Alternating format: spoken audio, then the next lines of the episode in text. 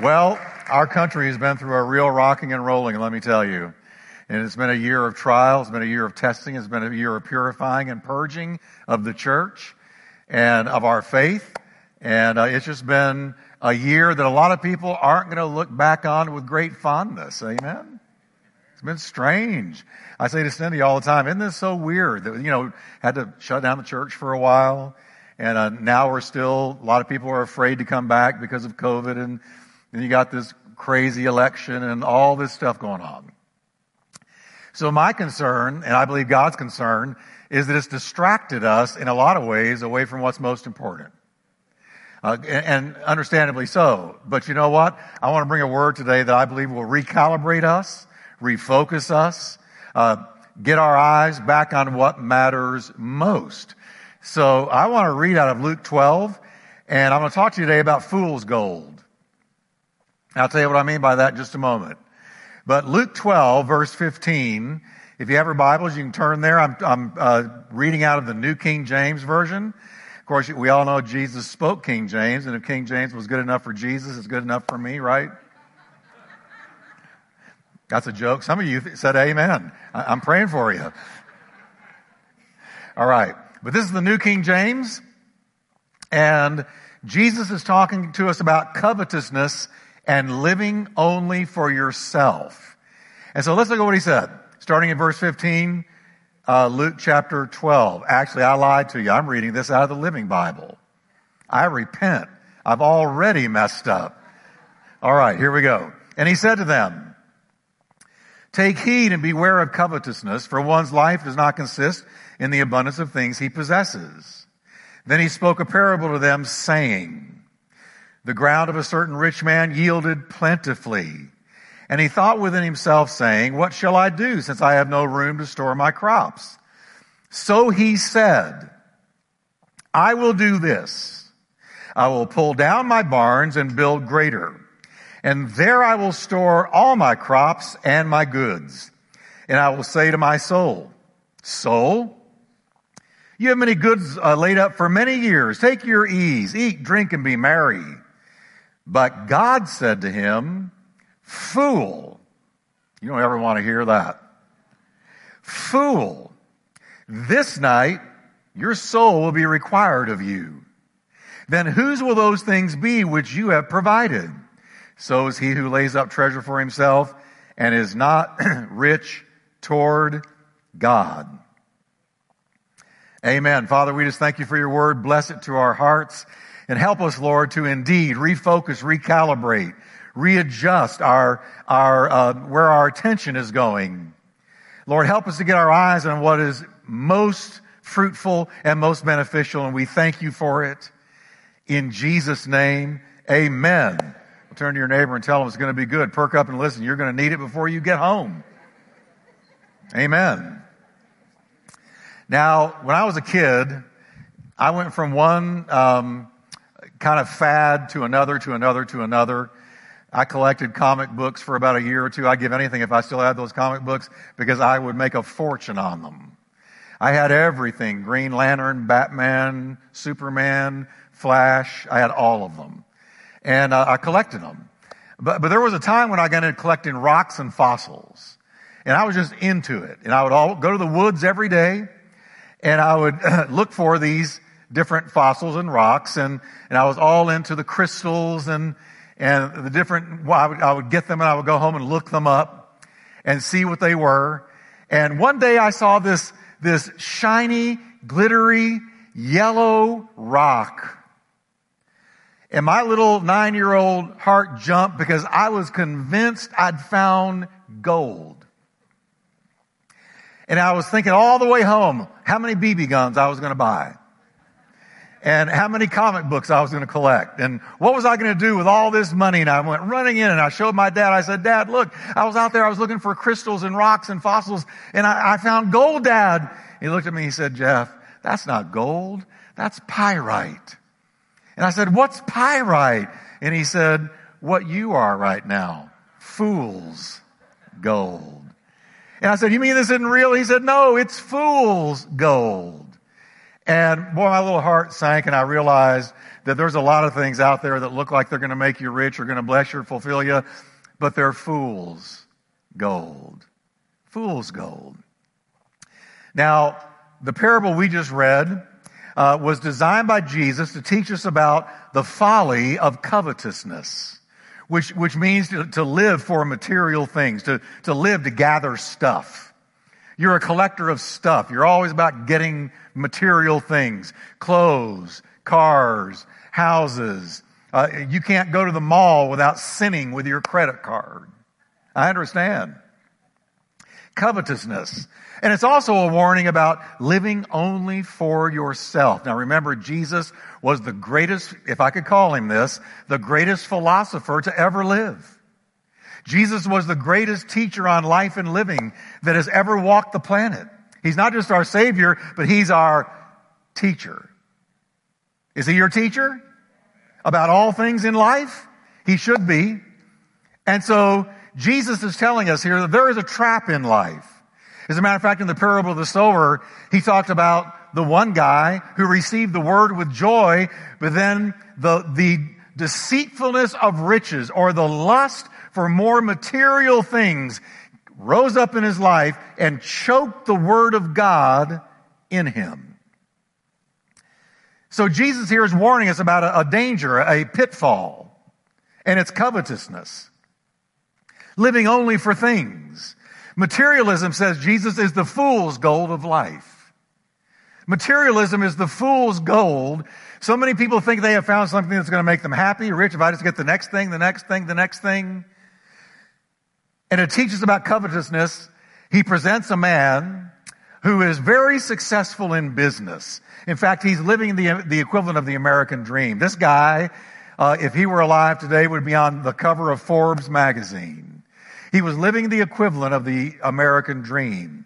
We read, as Jesus lays it out for us, that his farm was so blessed with harvest that his barns were overflowing. His blessing is literally in the story more than he can handle. He has really made it happen in business.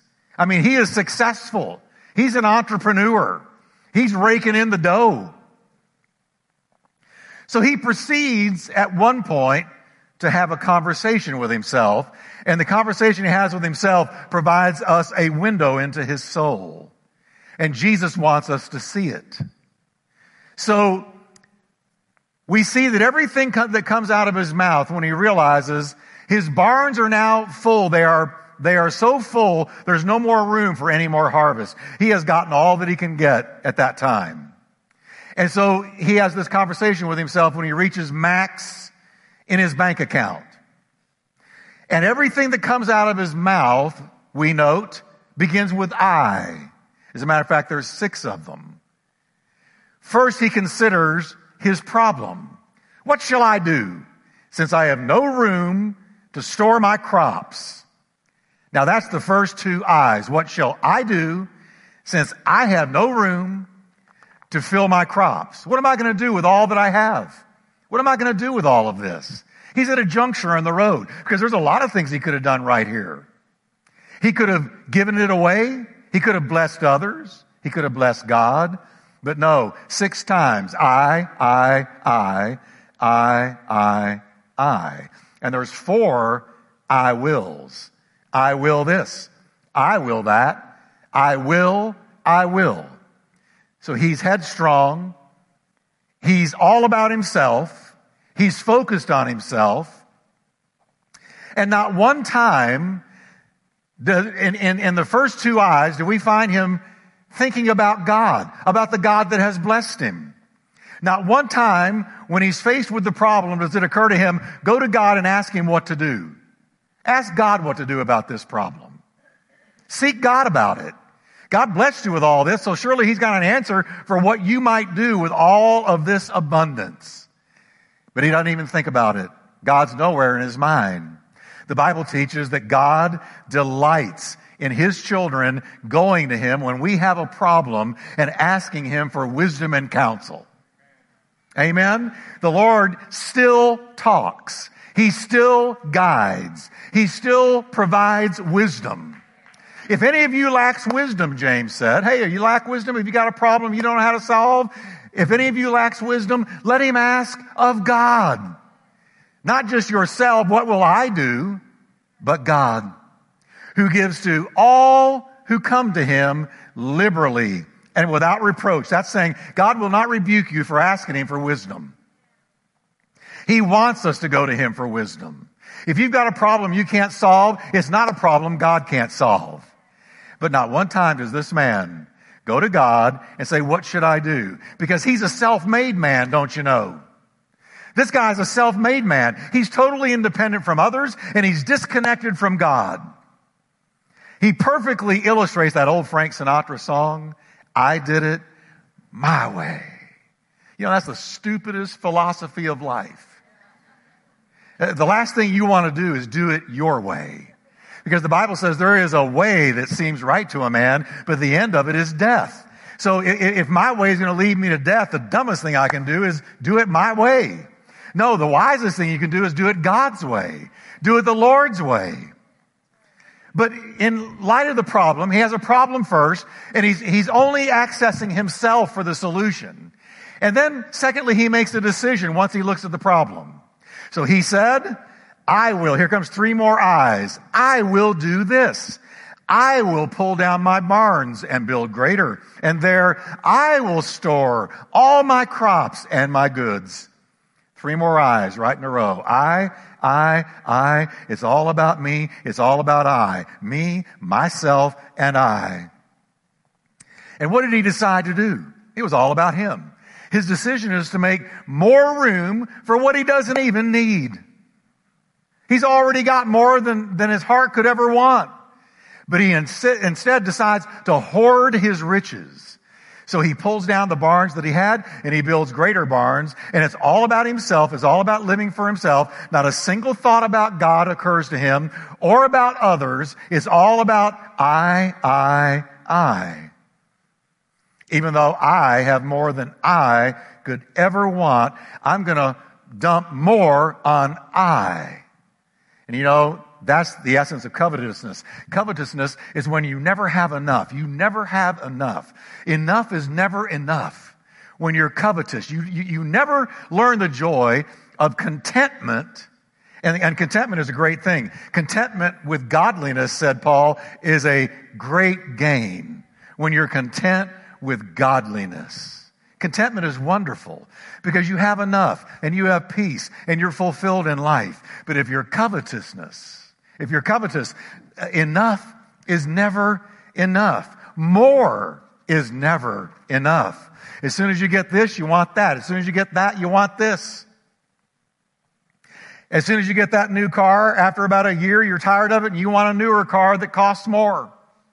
You want a bigger house. You want a better paying job. Nothing wrong with wanting a better paying job. But what we're talking about here is when you live only for material things and only for yourself. That's the gist of the parable here. The Bible tells the truth when it says hell and destruction are never full, so the eyes of carnal man are never satisfied. I never have enough. And Jesus said, it's fool's gold that you're chasing. It's fool's gold. Looks good, glitters, it's yellow, it looks like the real thing. And you think you've got something that's going to make you happy and rich, but I'm going to tell you something. Money will never make you happy. Now, money will relieve pressure. I'm not going to say that's not true. Money will make th- things easier if you have enough money. Not going to say that's not true, but it will not make you fundamentally happy. You know how I know that? Because I read about the rich people who are miserable. They have more than money could ever uh, buy. They're, they're rich where they couldn't spend it all if they had 10 lifetimes, but they're out uh, drinking themselves to death, drugging themselves to death, living lives uh, th- that are destroying them because money doesn't make you happy. Jesus said, no, life doesn't consist in the abundance of what you possess. The flesh is never satisfied, never content, always chasing the next pot of gold at the end of the next rainbow. But it's fool's gold. Now, following his first decision, he makes a second one. It's time to retire. He says, man, it's time for me to retire. Look at all that I've got. I've got all these goods. So it says, here comes some more, one more I. I will say to my soul, notice I, my, all these personal pronouns. This, this guy's life. Personal pronouns. I, my, me, myself. I will say to my soul, soul, you have many goods laid up for many years. Take your ease, eat, drink, and be merry. And there you have the last I. He surveys all of his belongings and his wealthy 401k, and he says to himself, it's time to step aside and enjoy life without work. You know, that's what a lot of people live for. They live for the day they can retire and, and, and get that gold watch and start living off the 401k that they've been accumulating all those years. And they have this dream, I'm going to do this, I'm going to do that. In today's parlance, He's accumulated millions of dollars to live on for many years that he thinks he has left. If he were alive today, he'd be planning to hit the golf course, sip pina coladas on some tropical beach, see the world, sleep late, take it easy, and enjoy the fruits of all of his labor. There's no better picture in all the Bible of somebody enjoying the American dream. But you know what? Jesus said the American dream is a false view. Can I say that again? Because I'm popping somebody's bubble. Because there's people that move here from other nations from around the world to achieve the American dream. But do you know that the Lord Jesus Christ, the greatest teacher to ever live, said that the American dream is a false view? It's a false view. Because what is it? I'm gonna, I'm gonna hit the American dream. I'm gonna do something for my job. I'm gonna make a whole bunch of money. I'm gonna accumulate retirement and I'm gonna retire somebody, someday in some great house with a great car and I'm gonna travel the world and spend the rest of my days on myself. And Jesus said that's a false view of life. That's fool's gold. Because look what happens to this man next. But God said to him, fool, this night your soul will be required of you. You're going to die tonight. You're going to die tonight. And all your plans are going to vaporize because you've lived only for yourself. Then Jesus says, then whose will those things be that you have provided? He's telling him in no uncertain terms, everything you've worked for, somebody else is going to get it. Everything you've worked for, somebody else is going to swoop in and get it. Have you ever been around? Listen, I have pastored a long time. And I know what happens when somebody of means passes away. That family, that family goes at each other's jugulars like nobody's business. They invade the house and take everything that's out of it. They fight over the will. If you're in the will, they fight you. If you're out of the will, you fight it. It's all about getting what that person earned. Jesus was no dummy. Jesus knew life. And he said, Hey, you, you spent your whole life getting rich, and now you're dying tonight, and everything that you accumulated, somebody else is going to get that didn't work for it.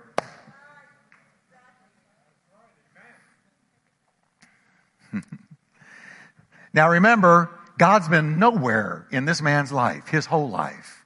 His whole life has been all about himself. God's been nowhere. But now God suddenly enters the narrative. And God says, guess what? Tonight's the night. You're going to meet me. Tonight's the night. Your soul's required of you. Your time is up. Your calendar is up. The seconds are slipping by. You've only got a few hours left. You thought you had years left, but you've only got a few hours left. I think of the word of James. What is your life? It's even a vapor that appears for a little time and then vanishes away. What you ought to say is, if the Lord wills, we will live and do this or do that.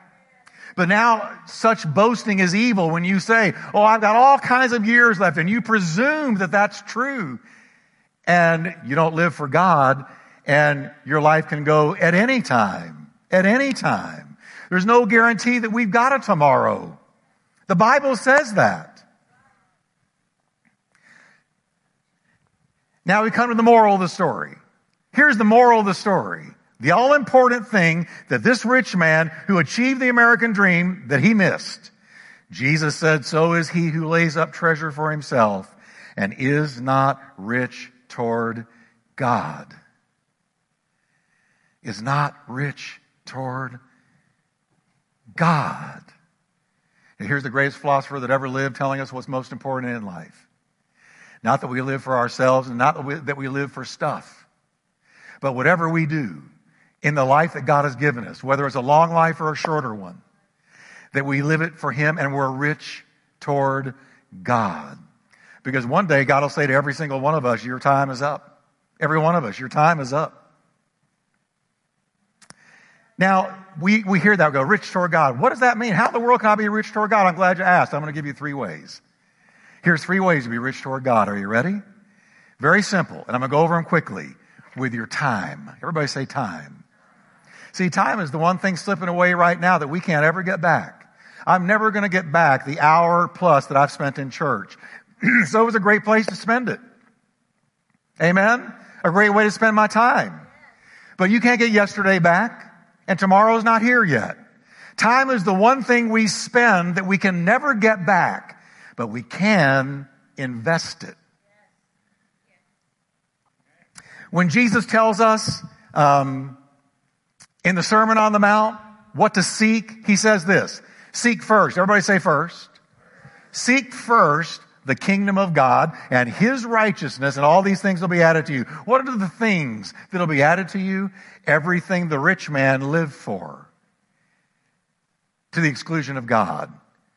Your clothes, the things that you need provided for you. Jesus said, you make my kingdom first and everything's going to be added to you. Now the word first is a priority word. And whenever you use the word priority, you're talking about time. When I say I'm prioritizing something, that means I'm setting aside time to do this thing.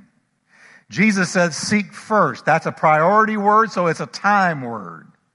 He said, I want you to seek first the kingdom of God. That's one way that we are rich toward God. When we give God the first of our time every day. Amen? Give God time. Give Him time. I'm being rich toward God when I wake up and immediately put Him first. When I give Him the first time of every day, I'm being rich toward God. This rich man never, never gave God a microsecond of his life. God's nowhere in his thoughts. And a lot of people, most people live that way. God is inconsequential. He doesn't even enter their thinking. And they may make a, a billion dollars in life, but they're going to die and take none of it with them. Somebody else is going to get everything they earn and they're going to meet their maker. But the wise person redeems the time, making the most of every opportunity. The wise person is rich toward God by giving him time. We give time to TV. We give time to eating. We give time to having fun. We give time to work. We give time to ourselves. You know, I need some time for myself, we say. But how much time, and I'm talking to myself here too, how much time does God get where we are, where we are saying, I'm going to go be with God in the prayer closet, reading the Bible, praying, meditating, spending time with God? How much time has God gotten from you and me this week? Seconds? Minutes? Hours? How much time? Well, I wish I had more time, Pastor Jeff. Listen, whatever you want to make time for, you will make time for. I've seen people make time when it's hailing out to go to a football game. I've seen people make time in the toughest of times to do what they really wanted to do. So let, us let, be honest. When we, we want, if we want to be with God, we will make time. Come on, everybody. We will make time because time is something you spend. You spend it on this, you spend it on that, you spend it on something else. You spend it. And at the end of time, when we meet God, we're either going to hear you were rich toward God or we're going to hear you should have been rich toward God. So we want to be rich toward God. So we give him time. Time. All right? A second way to be rich toward God is by helping other people. Helping other people in Jesus' name. When Jesus uh, talks about his return to earth in Matthew 25, you read about it. He, he says, When I come back, there's going to be two kinds of people those who sowed into others and those who did not. Jesus puts it this way I was hungry and you gave me food. I was thirsty and you gave me drink. I was a stranger and you took me in. I was naked and you clothed me. I was sick and you visited me. I was in prison and you came to me. Now, those that are hearing that spoken over them by the Lord Jesus, they say, how in the world did we visit you or feed you or clothe you? What are you talking about, Lord? And then he says, inasmuch as you did it to the least of one of these, my brethren, you did it, say it with me everybody, to me. You did it to me. Now, there's a great truth there because I believe it's not just how much we give time we give God vertically but it's how much we touch others horizontally. It's how we are rich toward God. See, Jesus noticed. He said, I've been taking note of your life. Because he says to another group, I was in prison, I was uh, naked, I was hungry, I was thirsty, and you didn't do anything. And they said, well, how, how is that true? How did we not do it for you? And he said, inasmuch as you did not do it for these, my brethren, the least of them, you didn't do it for me. And you didn't do it to me. So there's something here where Jesus identifies with people who are in need. He, he, he, he stands next to them. And when we reach out to them, not in our name, not for our glory, not so that people will trumpet the great things we do, but when we reach out to them in the name of Jesus, here's some clothes. In the name of Jesus, here's some food. In the name of Jesus, I came here to visit you and encourage you in jail. In the name of Jesus, I'm here. It's because of Him that I'm here. When you do that, you have done it to Him. You've done it to Him. You've done it to Him. So the first one is vertical. Give God your time. The second one is horizontal. Bless others in the name of Jesus. Listen to this verse in Galatians 6 verse 10. So then, as we have opportunity, let us do good to everyone, and especially to those who are of the household of faith. Now, right there, we're being told, you got an opportunity to do good for somebody, especially in the household of faith, step out and do it. Do it in the name of Jesus. Be rich toward God. It's not about you, it's about others. It's not about you, it's about Him. Life does not revolve around you. You are not your own Godhead. Your Godhead is not me, myself, and I. It is Him and it's others.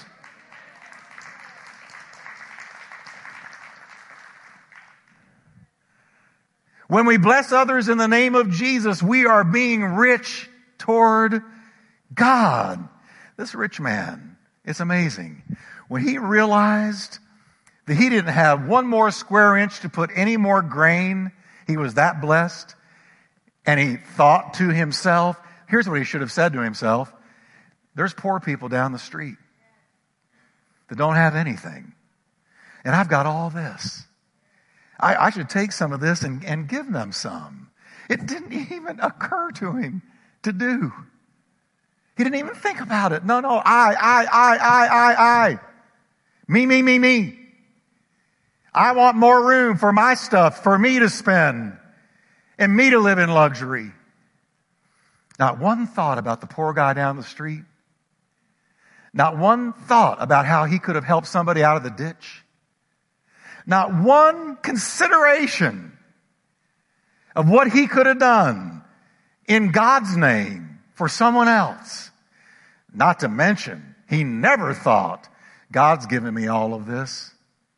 So therefore, I should give him some of it back. Nowhere in his mind. No wonder God said, You fool! You fool! Your life could have shined. You could have made such a difference. But you spent it all on you and you were covetous. And covetousness wiped you out and blinded you and destroyed your potential. Choked the word in you. Well, one final way to be rich toward God is giving to his work. The rich man in our story had more finances than he knew what to do with, and as I just said, he didn't for one minute stop to think, God gave me all of this. Let me, let me tell you what James said. Every good gift and every, uh, every good gift comes down from the Father above. Every good gift comes down from the Father of lights, in whom there is no variableness, neither shadow of change.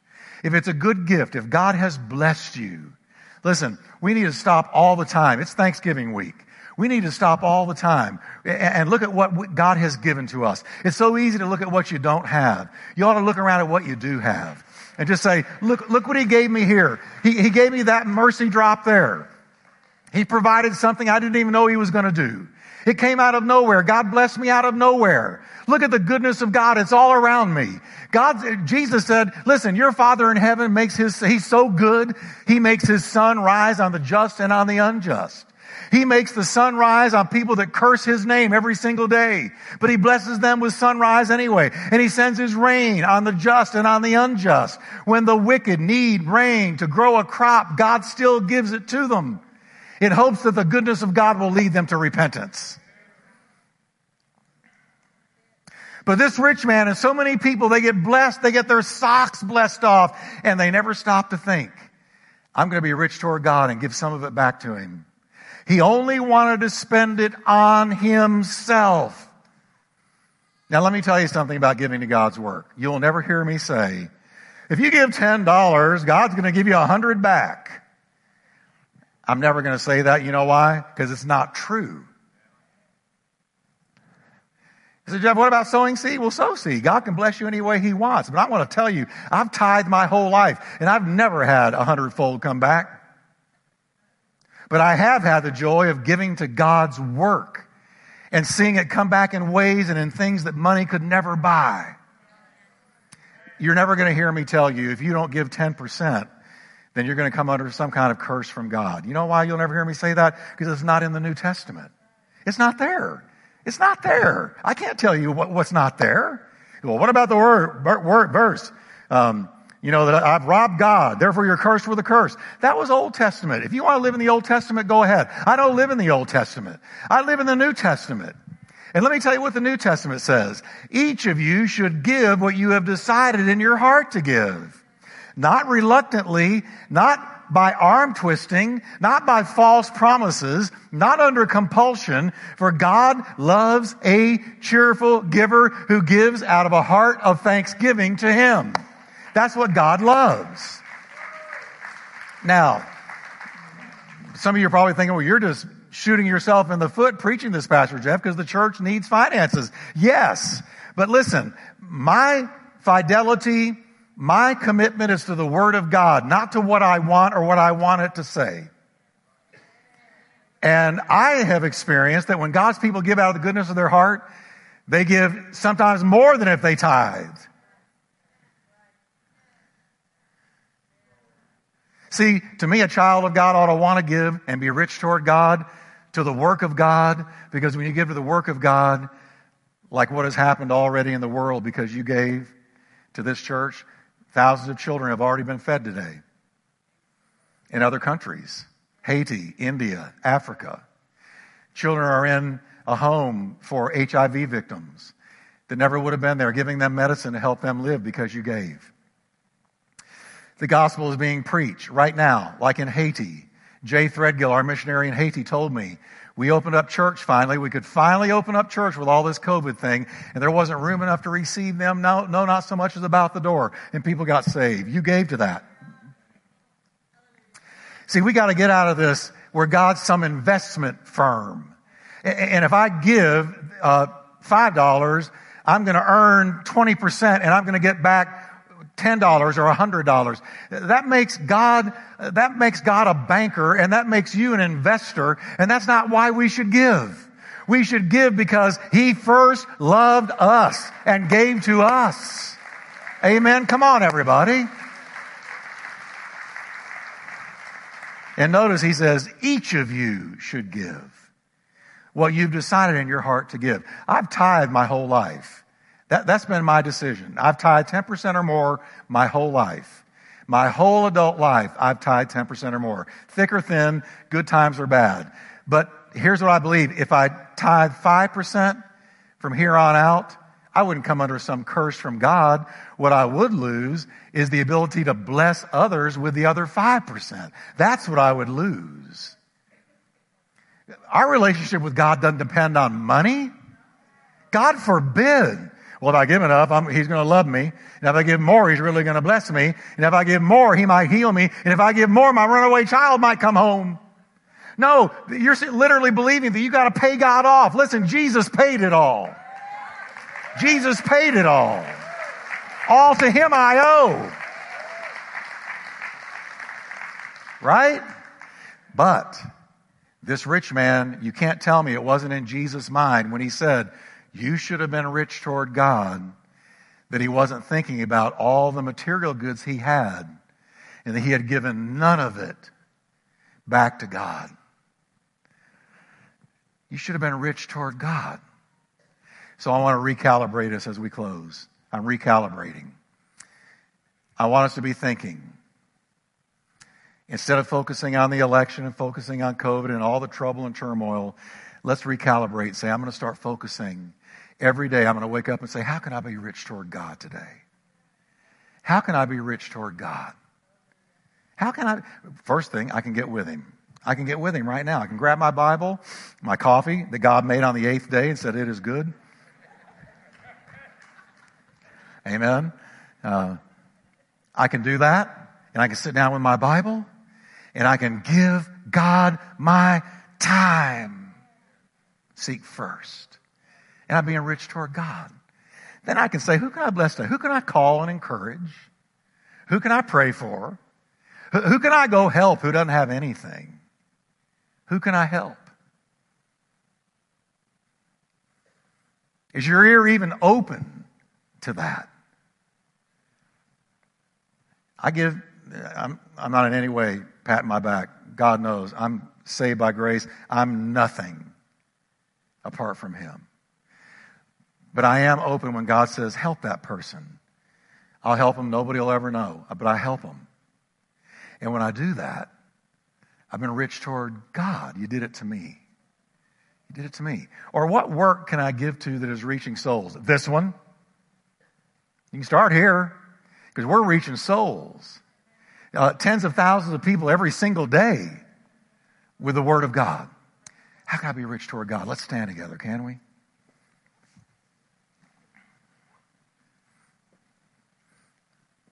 How many of you want to be rich toward God? Seriously, rich toward God. Rich toward God. Yeah. Let's lift our hands to Him. Lord, thank you for the word of the Lord. Jesus, this parable is so strong. You're warning us to not get caught up into the various and sundry things that distract us away from the one thing most important being rich toward God. So, Lord, help us to do it. Help us to do it. Now, I want to have a prayer with you. I want you to listen to the Holy Spirit who lives inside of you. And I want you, as I pray, to let the Lord speak to you. Because I'm going to pray this prayer Lord, show us right now how we can be rich toward God before the sun sets today. And every day, how can I be rich toward God and do it? Father, I pray starting with this preacher and then the body of Christ. Those watching from home, all of us, we pray, help us to be rich toward God. And how can we be rich toward God? Now pray this with me, church. Say, Lord Jesus, show me how I can be rich toward God before the sun sets today. And help me, Lord, to every day make it a priority. Number one, to be rich toward God. In Jesus' name. Amen. Can we thank the Lord? Amen. Amen. Amen. I really think this is what Jesus meant when he said, Lay not up for yourselves treasures on earth. That moth and rust corrupt and thieves break in and steal. Cindy's daughter, she was at a park with her kids a couple of weeks ago. She has a uh, she had a new vehicle, used vehicle, but it's new for her. New vehicle. She got the kids over at the playground. And when she comes back, one of the back windows had been totally smashed in. They had taken her purse, all the credit cards, everything she had, and stolen it.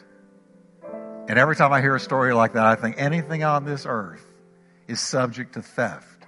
But what you send ahead of you to heaven, no thief can steal.